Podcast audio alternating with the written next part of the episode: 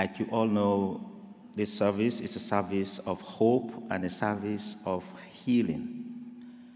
And it's because the period in which we are in or entering, the period of the Christmas, is a period when a lot of people miss their loved ones who were supposed to be around to celebrate the Christmas with and, you know, the Yuletide and so on. And because of this grief, we have arranged this service to join with you to pray for peace, to pray for comfort, to pray for healing. There is a grief that is good grief, and there is a grief that is bad grief. And I believe that is why we are here to pray, so that God can take us through bad grief and grant us peace and comfort.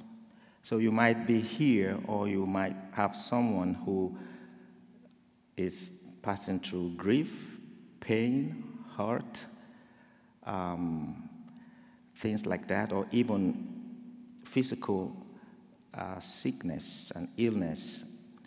We are here also to pray with you, for you, and for them. And like you heard from Marjorie, we have a healing team, a prayer and healing ministry here.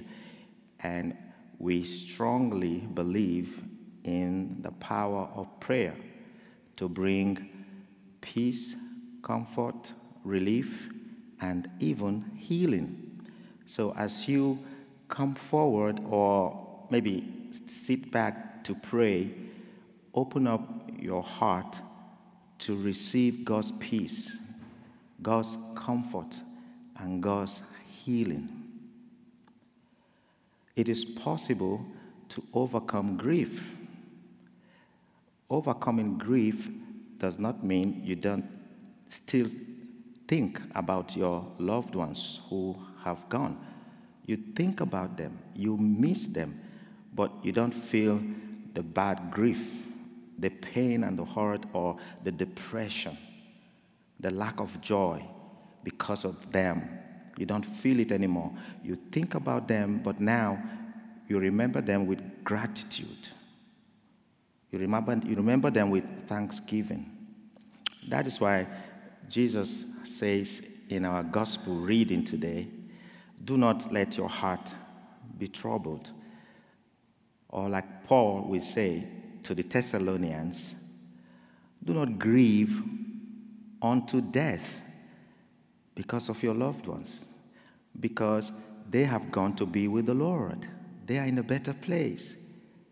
Grieve because you love them, you miss them, but don't grieve like those who do not have hope. Grieve like those who have hope of eternal life. In other words, grieve with gratitude and thanksgiving that there is a better place. As Jesus puts it, in my Father's house are many mansions. I go to prepare a place for you. When I finish, I'll come back and I will take you there, so that where I am, there you may be also. Our loved ones are with Christ, and we are going to go there someday to be with Christ and to be with our loved ones. Today, I pray and hope for every one of us to have that hope of salvation.